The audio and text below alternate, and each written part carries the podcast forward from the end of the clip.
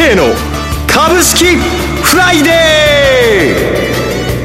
ー。この番組はアセットマネジメント朝倉の提供でお送りします。皆さんおはようございます。アシスタントの岡本留美子です。朝倉慶の株式フライデー。パーソナリティはアセットマネジメント朝倉代表取締役で経済アナリストの朝倉慶さんです。朝倉さんおはようございます。おはようございます。今日もよろしくお願いします。よろしくお願いします。そして毎月第3金曜日は、個別銘柄スペシャルのゲストとしまして、経済評論家の山本慎さんをお迎えしてお送りします。山本さんおはようございます。おはようございます。よろしくお願いします。よろしくどうぞ。まずは朝倉さん、山本さん、この1週間振り返っていかがご覧になっていますか？そうですね。もう相変わらずだなっていう感じで、欲求不満がね、たまるそうですよね。来たかな？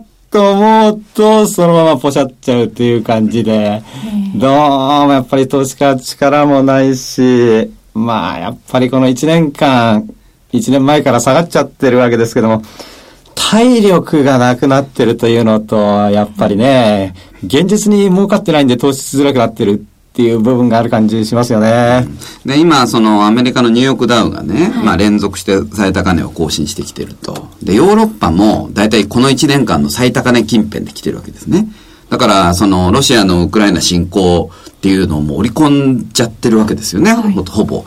ところが日本株だけは、まあ今、朝倉さんにおっしゃられた通り、1年前よりも下がってると。はいで、そうなるとね、やっぱ株式に対する期待値っていうのは相当下がってるってことですよね。そうなんですね。うん、まあ、ただここに来てちょっとね、不動産関連が上がってきたり、うん、ノンバンクが上がってきたり、まあ、いわばアベノミクス相場が始まった、あまああ、解散宣言から始まった初動群の銘柄がちょっとピクピクしてきたんですね。すね。この辺がちょっと次の相場につながる動きも、まあ、始まってきてるかなっていう期待感はありますよね。そうですね。特にそのやっぱ不動産の戻りが非常に急激ですね。だから。今日も業種別ランキングで値上がり上位に入ってましたね。そうですね。あの三井不動産なんかもちょっとぐんぐん、ね、今まで非常に弱かったんですけど、はい、非常に強くなってきて、まあ中にはもう下げ幅の半値戻し達成した銘柄かなり出てますんでね、はい、ちょっと面白いかなと思います。ではお知らせを挟みまして、個別銘柄スペシャルをお送りしてまいります。今、朝倉慶が熱い。その鋭い分析力で注目を集める経済予測のプロ、朝倉慶が代表を務めるアセットマネジメント朝倉では、日々の株式情報を無料でリアルタイム配信中。アベノミクスで上昇した株式相場。投資家はここからどう対処すべきか。迷ったら朝倉慶。キーワード朝倉慶で検索を。アセットマネジメント朝倉は、証券取引、金銭有価証券の予託貸付行為は行っておりません。また、情報提供する金融商品のお取引では、相場変動などにより損失を生じる恐れがあります。取引説明書、契約締結前交付書面など十分にお読みいただき、ご理解の上お取引ください。金融商品仲介業者登録、関東財務局長、金中第605号。朝倉慶の株式フライデー。今朝はゲストに経済評論家の山本慎さんをお迎えしてお送りしています。それでは山本さん、今朝のテーマと注目している銘柄を教えてください。はい。えー、まず、先ほどもちょっと話が出たんですけど、はい、今そのアベノミクス相場の初動で動いた銘柄が、ちょっと同意づいてきたかなっていうことで、はいえー、まずはちょっとノンバンクでいくつか挙げてみたいんですけど、はい、そもそもその、まあ、消費者金融だとかね、えー、クレジットカード会社だとかは、その自民党が、えー、06年に、まあ、すごく、まあ、過剰規制とも言われる規制を受けた、えー、この業界ですね。貸金業法を、まあ、改正して、今ですね、消費者金融からお金を借りるには、まず所得証明っていうのは出さなきゃいけないんですね。それから年収の3分の1までしか借りれないっていうことになってまして、で、こんな規制やってるの日本だけなんですよ。はい。まさに過剰規制で、この法律のせいで、まあ、業界の9割の企業が消えたというふうに言われているんですけど、まあ、上場企業でもいっぱい消費者金融ってありましたけど、今もう、いわゆる独立系で上場してるのもアイフルだけですからね。プロミスはもう、ね、三井住友の傘下に入り、はい、えー、アコムは三菱ですよね。えーで、まあ、プロミスは上場廃止になってますからね。はい。で、このセクターっていうのは、えー、実は自民党がですね、貸金業法を条件付きながら元へ戻すという報道が日経でありまして、はい、で、それを材料に急に人気づいてきたんですよ。だけど、ちょっとその、ね、報道があった直後はもうストップ高をしたりしてしてたんですけど、やっぱりその先回りして買ってた人たちがいたんでね、すごい急落、急騰をちょっと繰り返しているような状況なんですけど、ここに来て落ち着いてきまして、あとはその、法律の改正待ちなんですね。はい。で、一番恩恵が大きいと、この法改正が実現した場合、一番恩恵が大きいと見られるのが、アイフルですね、やはり。はい。証券コード8515アイフル、昨日の終値は407円でした。あの、貸金業法っていうのは06年に改正された、さっき言いましたけど、はい、この改正前のアイフルの高値っていうのは、ちょっと株式分割してしまったんですが、5000円台なんですよ。はい。えー、考慮した場合ね、株式分割を考慮した場合。で、今株価400円、410円ぐらいですから、はい、10分の1以下ですよね。12分の 1, 1ぐらいの水準なんですね。はい。で、実はその、アコム、まあ、ライアイフルのライバルのアコムは、その、法改正前の高値の半分まで戻ってきてるわけですね。それを考えると、ちょっとアイフルっていうのは、法改正が実現した場合に、恩恵がちょっと突出して大きいかなと僕は睨んでますね。はい、もう一つ、えー、オリコ。はい。証券コード8585オリコ。昨日の終値は224円でした。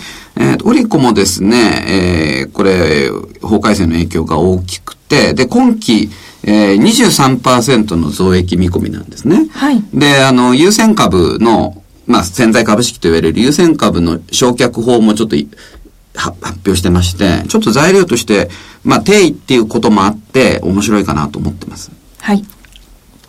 それからもう一つ、えー、E ギャランティですね。これはあのー、あ、どうぞ。証券コード 8771E ギャランティ、昨日の終値は2037円でした。これはあのー、売掛金、まあ中小企業の売掛金を保証してあげる、要するに保険をかけてくれる会社でして、はい、今その消費税が上がって中小企業の倒産がかなり増えてましてね、これ今、まあ、特需に近いぐらい需要が拡大してますね。はい。はい、それでは CM の後も注目銘柄について山本さんにお話しいただきます。株式投資に答えがある。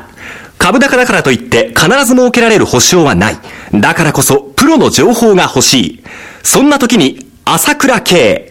経済予測のプロ、朝倉慶の情報は、アセットマネジメント朝倉のウェブサイトで、日々無料でリアルタイム配信中。迷ったら朝倉慶。キーワード、朝倉慶で検索を。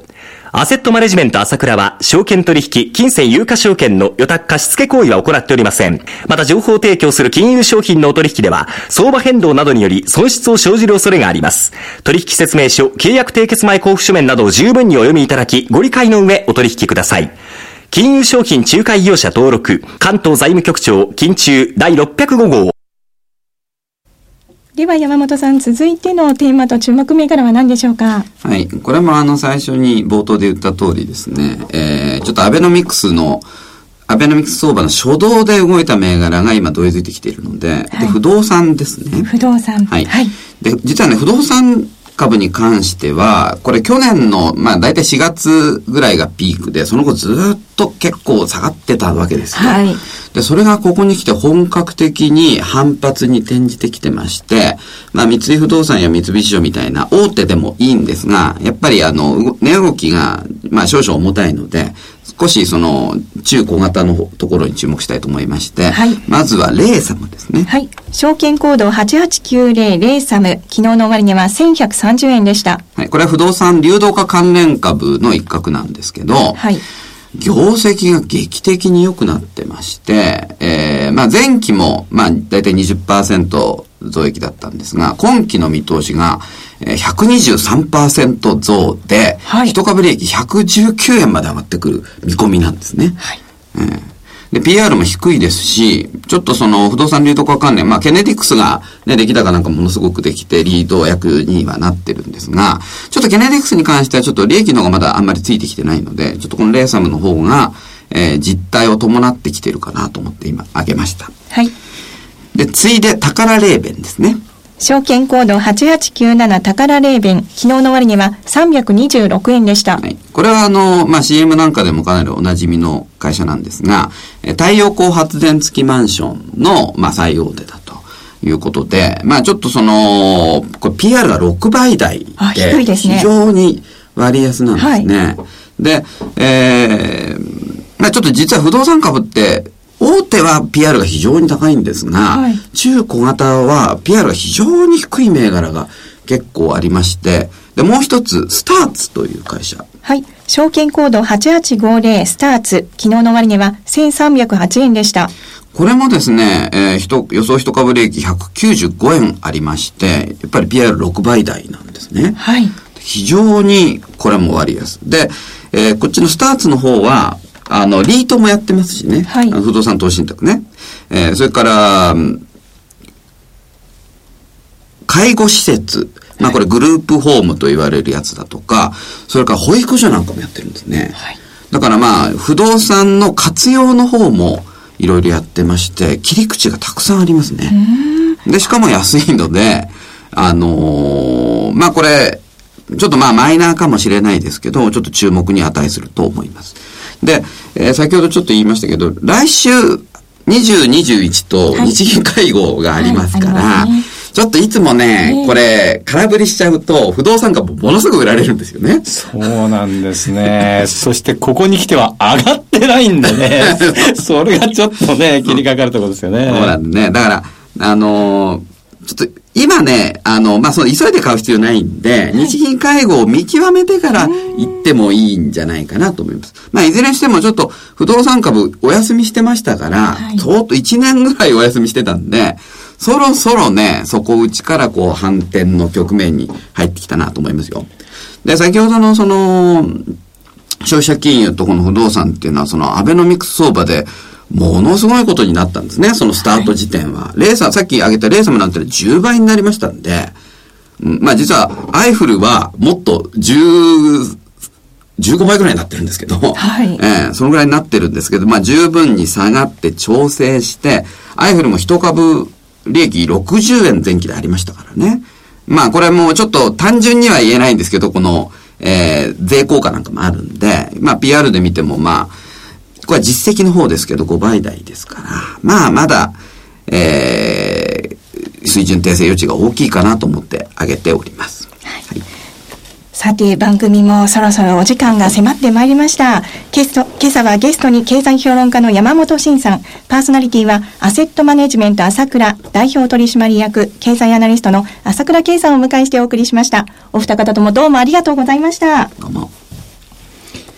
私、朝倉慶が代表を務めます、アセットマネジメント朝倉では、SBI 証券、楽天証券への口座開設業務を行っています。